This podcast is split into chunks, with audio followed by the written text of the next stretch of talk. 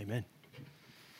Thank you, Steve, and the worship team. Thank you, Grace Church, for being here this morning, for taking the time out of your weeks to, to come and hear some of the words that the Spirit has laid on my heart. And I trust that will impact you as well by His will. Uh, this morning, as Ryan pointed out earlier, I'm going to be reading, uh, just talking about some things from 1 Corinthians 12, verses 4 through 26. And so to begin, I'm just going to read those out. And if you can, please stand in the hearing of God's word this morning. This is 1 Corinthians 12, verses 4 to 26. There are different kinds of spiritual gifts, but the same Spirit is the source of them all. There are different kinds of service, but we serve the same Lord. God works in different ways, but it is the same God who does the work in all of us. A spiritual gift is given so to each of us so we can help each other. To one person, the Spirit gives the ability to give wise advice. To another, the same Spirit gives a message of special knowledge. The same Spirit gives great faith to another. And to someone else, the one Spirit gives the gift of healing. He gives one person the power to perform miracles, and another the ability to prophesy. He gives someone else the ability to discern whether a message is from the Spirit of God or from another Spirit. Still, another person is given the ability to speak in unknown languages, while another is given the ability to interpret what is being said. It is the one and only Spirit who distributes all these gifts. He alone decides which gift each person should have. The human body has many parts, but the many parts make up one whole body. So it is with the body of Christ. Some of us are Jews, some of us are Gentiles, some are slaves, some are free. But we have all been baptized into one body by one Spirit, and we all share the same Spirit. Yes, the body has many different parts, not just one part. If the foot says, I'm not a part of the body because I'm not a hand, that does not make it any less a part of the body. And if the ear says, I'm not a part of the body because I'm not an eye, would that make it any less a part of the body? If the whole body were an eye, how would you hear? Or if your whole body were an ear, how would you smell anything? But our bodies have many parts, and God has put each part just where He wants it. How strange a body it would be if it had only one part. Yes, there are many parts, but only one body. The eye can never say to the hand, I don't need you. The head can't say to the feet, I don't need you. In fact, some parts of the body that seem weakest and least important are actually the most necessary and the parts we regard as less honorable are those we clothe with the greatest care. So we carefully protect those parts that should not be seen, while the more honorable parts do not require this special care. So God has put the body together such that extra honor and care are given to those parts that have less dignity. This makes for harmony among the members, so that all the members care for each other. If one part suffers, all the parts suffer with it. And if one part is honored, all the parts are glad. May God add his blessing to the reading of his word this morning. You can be seated if you did stand. Yo. Okay. All right. It's freaking, it's, it's freaking the, freaking the production team out. Thanks, Ryan. Um, yeah, so this morning I'm going to be talking about the body of Christ. And I'd, I'd like to point out, too, that this passage is the one that segues into what Pastor Ryan talked about last week, where he talked about how the most excellent way is to operate out of love. And so we need to keep this in mind when we're thinking about what it means to be members of the body. I'd like to start off with an illustration to just point out how each of us are separate parts of a whole. Each of us represent one member in the body. And I'd like to, uh, I'd like to use Thing as an illustration. And um, I, uh, Addams family has been around for a long time. and uh, one of the members of their family is the family pet Thing, which is this disembodied hand. And that's what it is. It runs around like a little spider. It, um, it's creepy, and and uh, but it's kind of funny too because it's uh, it's an autonomous hand. It's doing, it's doing its own thing. And it just led me to think about how, what is, what is one of us without the body?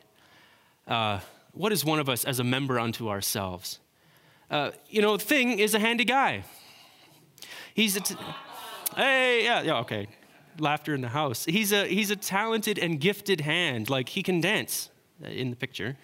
and um, for, for what he is, he, he can do a lot of stuff. He can give you the thumbs up, he can wave, he can point a gun at you in one episode, I think it was. Like, and so Thing has his own talents and abilities, but he is limited. There's a lot of things that a hand by itself can't do. There's certain things that hands aren't meant to do. Um, hands can't see, hands can't hear things. Hands are very limited by themselves. They're still quite capable, but they're still quite limited. And a hand, because of this, is lonely without the rest of the body. It needs other people to completely fulfill its potential. I can't tie my shoe with one hand, I need two to do that. Um, I can't cook a meal with just my hand, I need my nose for that. I can't read a book with my hand, I use the hand to hold up the book for my eyes. The, hand, the hand's full purpose is realized uh, in, in community.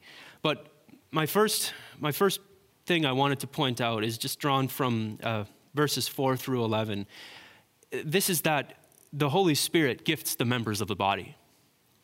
Um, the Spirit is the source of these gifts. That's something that I think is really important to remember. What we are able to do for the body is, a, is from the Holy Spirit, it is given to us from the Holy Spirit.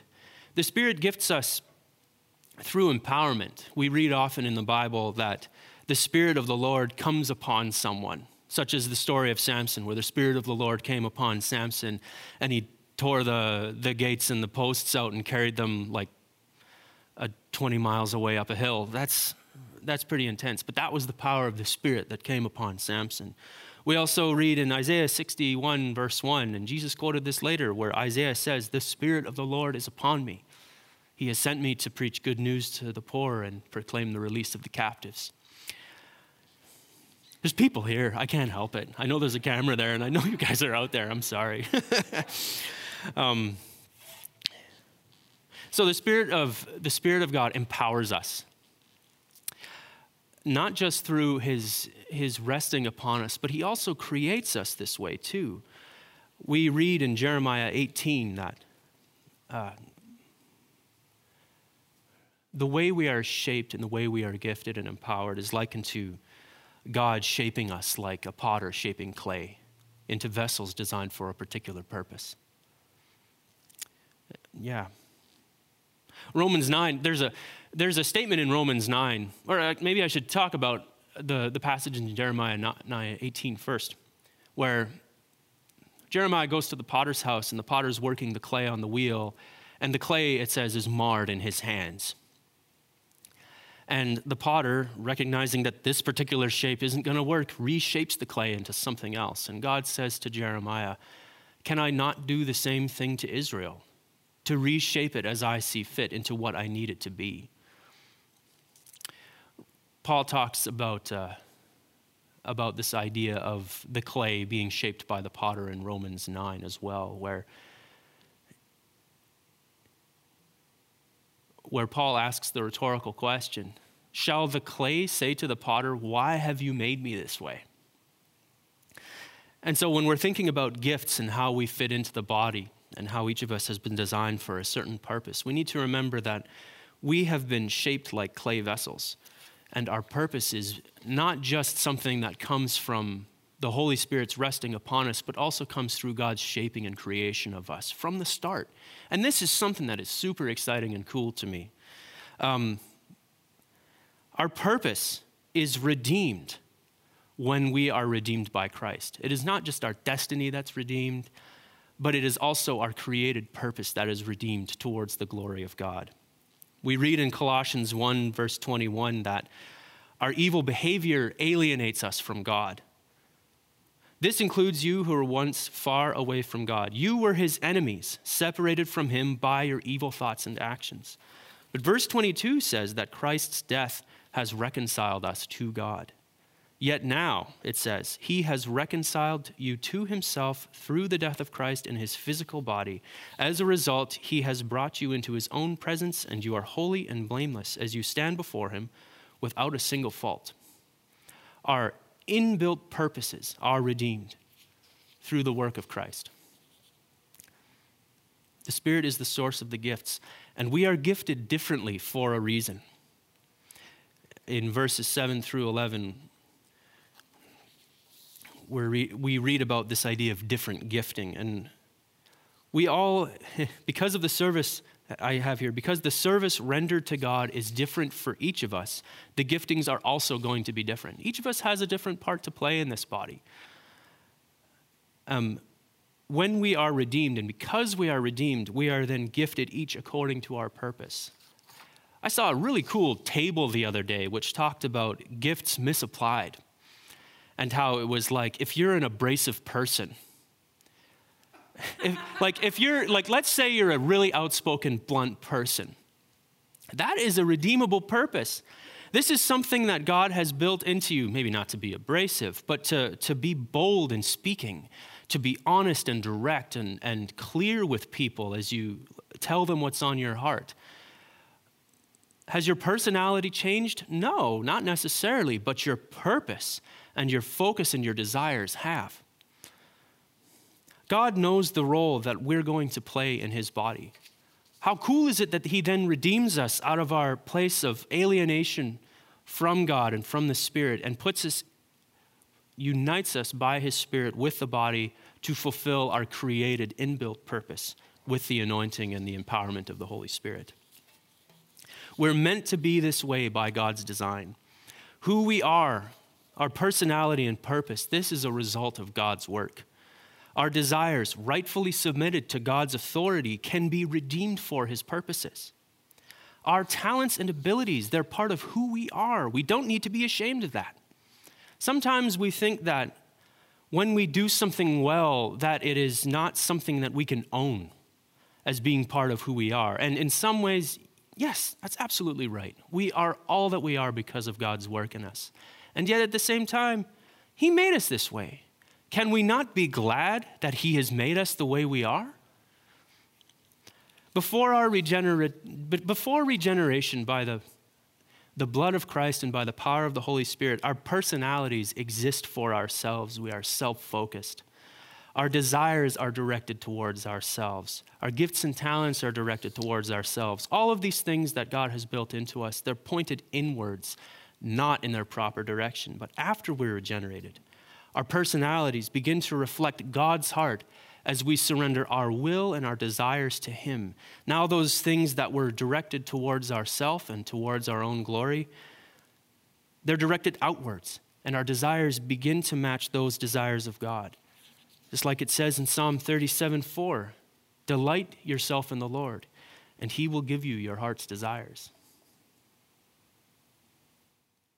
I've wondered about that one sometimes.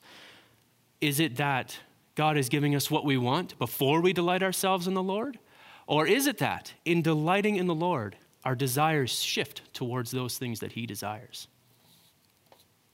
Our inbuilt capabilities are redeemed for God's purpose when rightfully surrendered to His will. So each of us, as a separate member of the body, has a separate role to play, designed and built into us. So now, as many members in one body, each of us has a role to play. I would like to draw your attention to the humble and somewhat creepy again termite to illustrate this idea of each of us having an inbuilt purpose that is distinct and yet benefits the whole. Termites are social insects. Uh, each of them has a specific role to play. And the crazy awesome part about this is their physiologies begin to change in response to those purposes. Um, each is patterned to serve a particular role in a termite colony.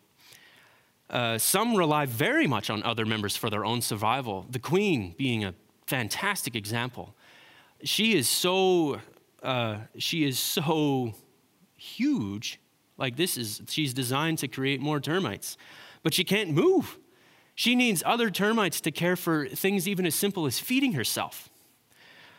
The soldiers' jaws are so large for the purpose of defending all the members of the hive that they can't, they can't actually eat their own food. Somebody else needs to come and like spoon feed them their fungus or whatever it is they're eating, right? Like, but they each make up for each other's limitations. All of these creatures, in their own specific purpose, are, are making up for the shortcomings of other members of the colony. And the works of the colony, when they're working together, are phenomenal. I've got a couple of pictures to refer to.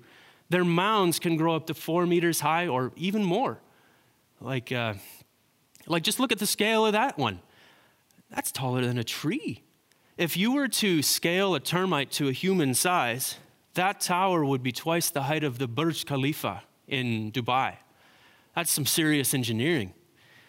Um, and they're smart too. The designs that they come up with, we got these things called compass termites, a different kind of termite. But they have, they, in their design and in their, in their makeup, they build the mounds to face the noonday sun so that they don't overheat. That's pretty smart. One, one termite couldn't do that. This design is so efficient and so, so incredible that there have been several buildings built which mimic this, uh, this natural cooling, warming design. The Eastgate building in Harare in Zimbabwe is templated off a termite mound. And because of the efficiency that that design gives it, it uses 90% less energy than a building of comparable size that doesn't have that, that termite mound design. But my point in bringing up termites as an illustration of members of a body is, is to remind us that each of us has a role to play in the body. Verse 20, or excuse me, back in the in 1 Corinthians 12, verse, verses 12 and 13 remind us that the Spirit baptizes us into one body. The Spirit unites us with Christ. In Galatians 2:20 Paul writes, "I'm crucified with Christ and I no longer live, but Christ lives in me." Our baptism by water reminds us and embodies our unity with Christ's death and with his resurrection. Our new life as believers and as regenerated people are in Christ. Now, our purpose as members of the body is to achieve the work of Christ, and the work of Christ is the glory of God. As the Spirit unites us with Christ, the Spirit also unites us with one another. We read that we all share in the same Spirit. And because we share in that same spirit, a certain amount of unity should be expected of regenerated believers. The regenerated action of the Spirit redeems and empowers each of us to our unique purpose within His body. So, when we think that we're different members with different giftings baptized into one body, we need to recognize that the differences that we have are for our mutual good. Our gifts are for the body, reading through in verses 14 to 17, we, we we're talking about, oh, let me, let me look at it here. Different, different roles in the body. The idea that we can't start comparing ourselves to one another and say, well, I'm not like them. I must not have a place in this church. I can't sing like Rachel. Well, I must not have a place in the body. I, I can't do audiovisual like Kenton and Nathan. I must not have a place in the body. who you are has a purpose in Christ's body. Your personality has a place in the body. This is part of who you are, part of who God made you and designed you to be. Your abilities, whatever they might be, have a place in the body. God knew who you were going to be when He made you. He understood you were going to be a part of His church. It's not like God just I don't know, rubber stamped your requisition form when you came into the world and said, Well, I don't know what this person's going to do. No, you're a custom job. God knew exactly how you were going to fit into the church.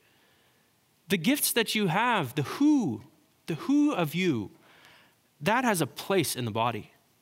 Your gifts, the gifts of others that you don't have, they're for your benefit as much as, as much as the rest of us. Like, what can't you do? Somebody else can. Somebody else in the church can do that. Your shortcomings and limitations are normal. We want to do we want to do everything. Like it's that it's it's like Paul's talking about. I'm not an eye, therefore I must not be part of the church. I don't have this particular gift. I must not be part of the church. You know, your your limitations are normal. They're part they're part of what it means to be human. And in, in a lot of ways, your limitations reflect God's design. The Trinity, we know, is a community. The Trinity is not monolithic. The, the Trinity is a union of different people, different persons, I should say. Christ, the Father, the Spirit, they exist in community in the Trinity.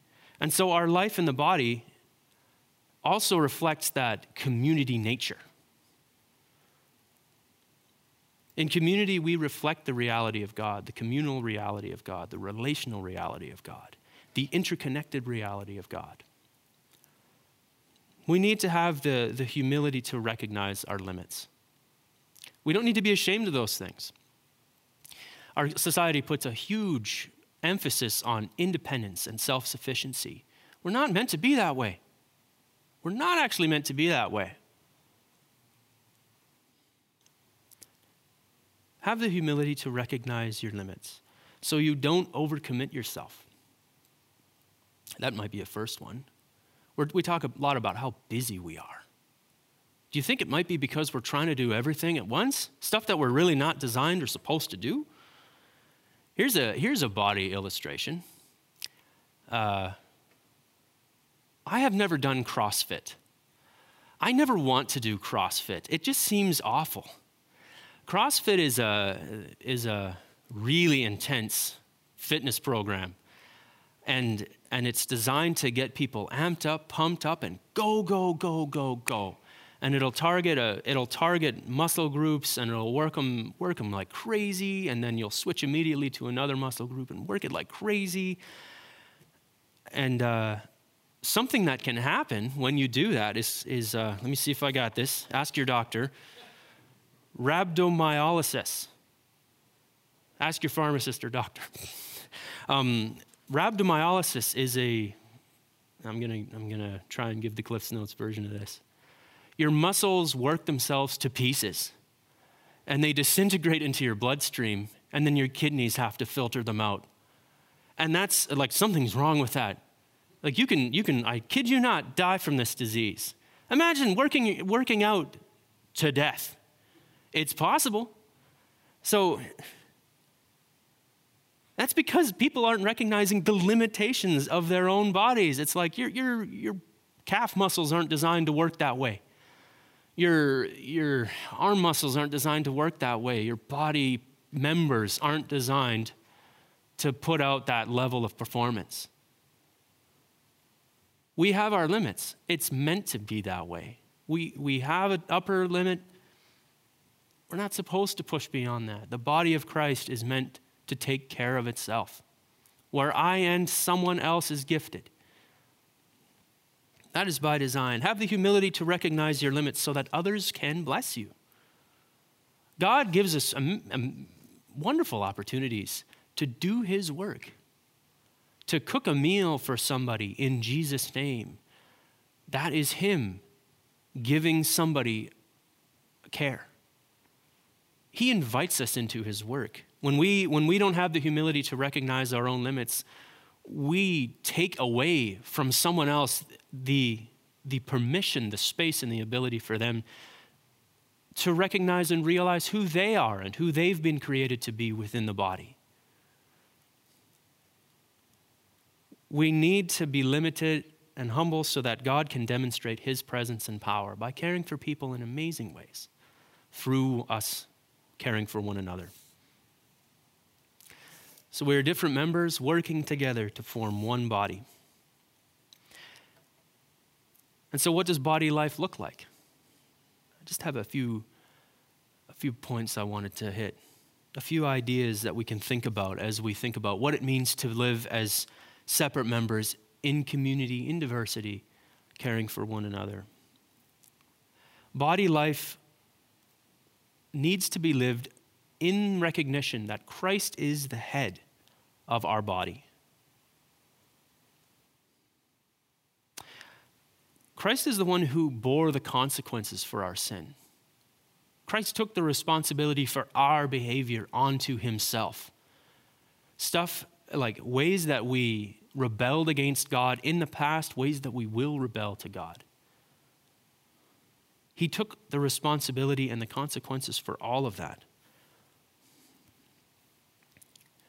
We need to, we need to, we need to really watch ourselves. Really watch ourselves when we live in when we live in believer life, when we live in church life, in body life. We need to remember that we're not living for ourselves. We're living, we're living Christ directed lives. We're living Christ led lives. He being the head of our body, He being the one who dictates our purpose and our direction and our circumstances. That can be kind of a hard pill to swallow when the circumstances are hard. Um, I was reading in Romans 14 the other day. And uh, one of the things that it reminded me was that as we have been gifted differently, we have been convicted differently as well. Paul talks about how, as an example, some, some people in, in Rome were convinced that eating meat wasn't right. And some people really didn't care. Both of those people, both of those groups of people were living regenerate lives. And what Paul said is that, you know what? It is not the responsibility of the vegetarians to tell the guys eating meat, you're doing it wrong. It wasn't, it, it wasn't their job in their convictions to say that my convictions are the only way to live a life under Christ. If I am living convicted and convinced by the Spirit that what I am doing is for His glory, I must stay that course because my life is directed towards Christ the head. What I should not then do is I should not then look at the servant, the brother, the sister next to me who is also living a life in conviction by the Spirit directed towards Christ the head. I must not now say to them, You're doing it wrong. What I should instead say to them is, how are you serving Christ? The conversations that we have with each other should not be ways for us to enhance or, or increase division amongst ourselves, to part off body members, to, to disembody Thing and have him walk away over here because you're not a hand or you're not a nose. You're doing it wrong. Let us instead spur one another on towards love and good deeds. Instead of finding fault with one another, let us encourage each other to serve as we are gifted and as we are enabled, as we have been created to do. Christ is the source of the Spirit that gifts us, He's the source of our life. And Christ is glorified through His body. Jesus said to his disciples that it is better for the Spirit to come and for him to leave than for him to stay there. That's a crazy thought. We, we, I think that, that comes hard to believe because it seems much more accessible to have a physical, flesh and blood person that I can talk to. How could that be? How could that not be better than having a spirit who indwells all of us? I think part of recognizing what Jesus meant is to remember that his spirit indwells his body. And in a lot of ways, we are his presence now. We are that physical presence. A person who doesn't know Jesus isn't going to have a chance to hear him preach on the Mount of Olives or by the Sea of Galilee. But a person who wants to know Jesus can look to the scriptures and to his body you might be the closest thing anybody ever sees to Jesus. As part of his body, you bear his name. This is one of the, this is one of the Ten Commandments. Do not bear the name of the Lord your God in vain. This does not just count in like flippantly using it by way of a profanity or by, by uh, I don't know, praying that your football team is going to win in the Super Bowl. Um, but this also has to do with bearing the name and the identity of Christ. We read in Acts that people started to call the, the members of the way, the first members of the church, they started to call them Christians. little Christs. If somebody was to look at your life, would they see a little Christ? Or would they see, would they see someone else? Would they see someone like, I don't know, like a businessman? Or would they see a political activist? Or would they see a soccer mom? Or a hockey player? Or when people look at you, do they see Jesus? Or do they, do they see some other part of your identity in life that you've chosen to camp on and define yourselves by? Yeah. We again, we need to we need to really pay attention to what kind of life we're living. And if someone who doesn't know if someone who doesn't know Jesus is to look at us, are they going to see Jesus?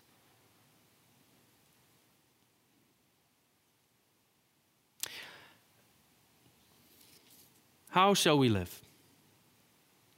This is kind of my closing, my closing question and, and my encouragement to you to, to remember what is our place in this world, what is our calling, what is our, what is our purpose. We shall live, I say, in submission to Christ, because He is our head, the head of our body. He's the one who's turning us in a new direction. He is the one who is he knows. He's the one that, that knows. My hand doesn't know what I'm doing right now. It just knows what my head is telling it to do. My feet don't know what I'm doing right now. They're obeying me by standing me straight in front of in front of you. My head knows what's going on. My head understands what happens after this. My head understands what's happening now and why we're here. Does Christ not understand what's happening now? Does he not understand how each of us, as members of his body, must function so that we can care for each other? As we live in submission to Christ, we must live in service to each other. We're reminded in John 13 35 that people, people will know that we are disciples of Christ by how we love one another. And this is what connects us back to the most excellent way, which is to operate out of love. If I speak with the tongue of men and of angels but don't have love, it's just so much noise. If I have, if I have all kinds of understanding and, under, and, and like can plumb the deep mysteries of, of the universe, but I don't love, well, what does that matter? If I have a Facebook presence and don't have love, what am I really doing? If I, if I have the ability to cook a meal and deliver it to someone else, but I don't have love, I'm just a really good chef. If I have a pickup truck that I can move somebody's move somebody's personal belongings in so they can get from one, one apartment to another, but I don't have love, I'm just a courier service. If I'm, if I'm studying for a master's degree so I can have it on a piece of paper, but I don't have love, I'm just a professional student. In, in, it is that love reality that underpins everything that we do. That is what makes us Christians. That's what makes us Christians. In operating out of love, we embody Christ the best. In recognizing our purpose and personality and acting out of love, we are the best embodiment and part of the body that we can be. So, how shall we live? We shall live, I say, in loving sacrifice to our neighbors, to each other within the body, and to those who need yet to see and meet Jesus.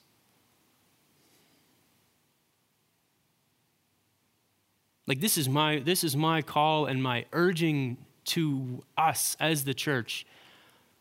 Fix your eyes on Jesus.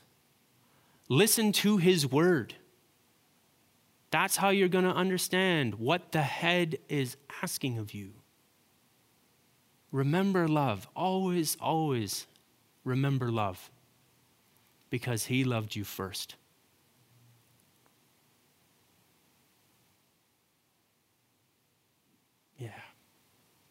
Let's pray.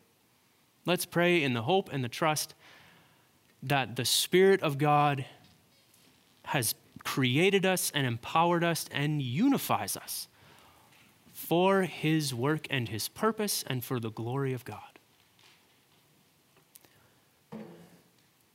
Dear Father, I'm just one guy. We are just one person in your church. We're not God.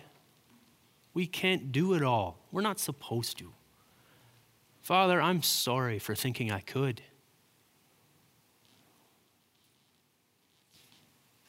Let me, Father, please give me understanding by your Spirit who I am to be in your service as part of your church. Let us be your body, united, differently gifted, differently convicted, and led. But let us be united. Let us be a community that embodies your presence here on earth and that shows our neighbors who do not yet know you what you are like. Let us walk strong, Father. Give us strength and peace. Assure us by your Spirit that you know what's happening.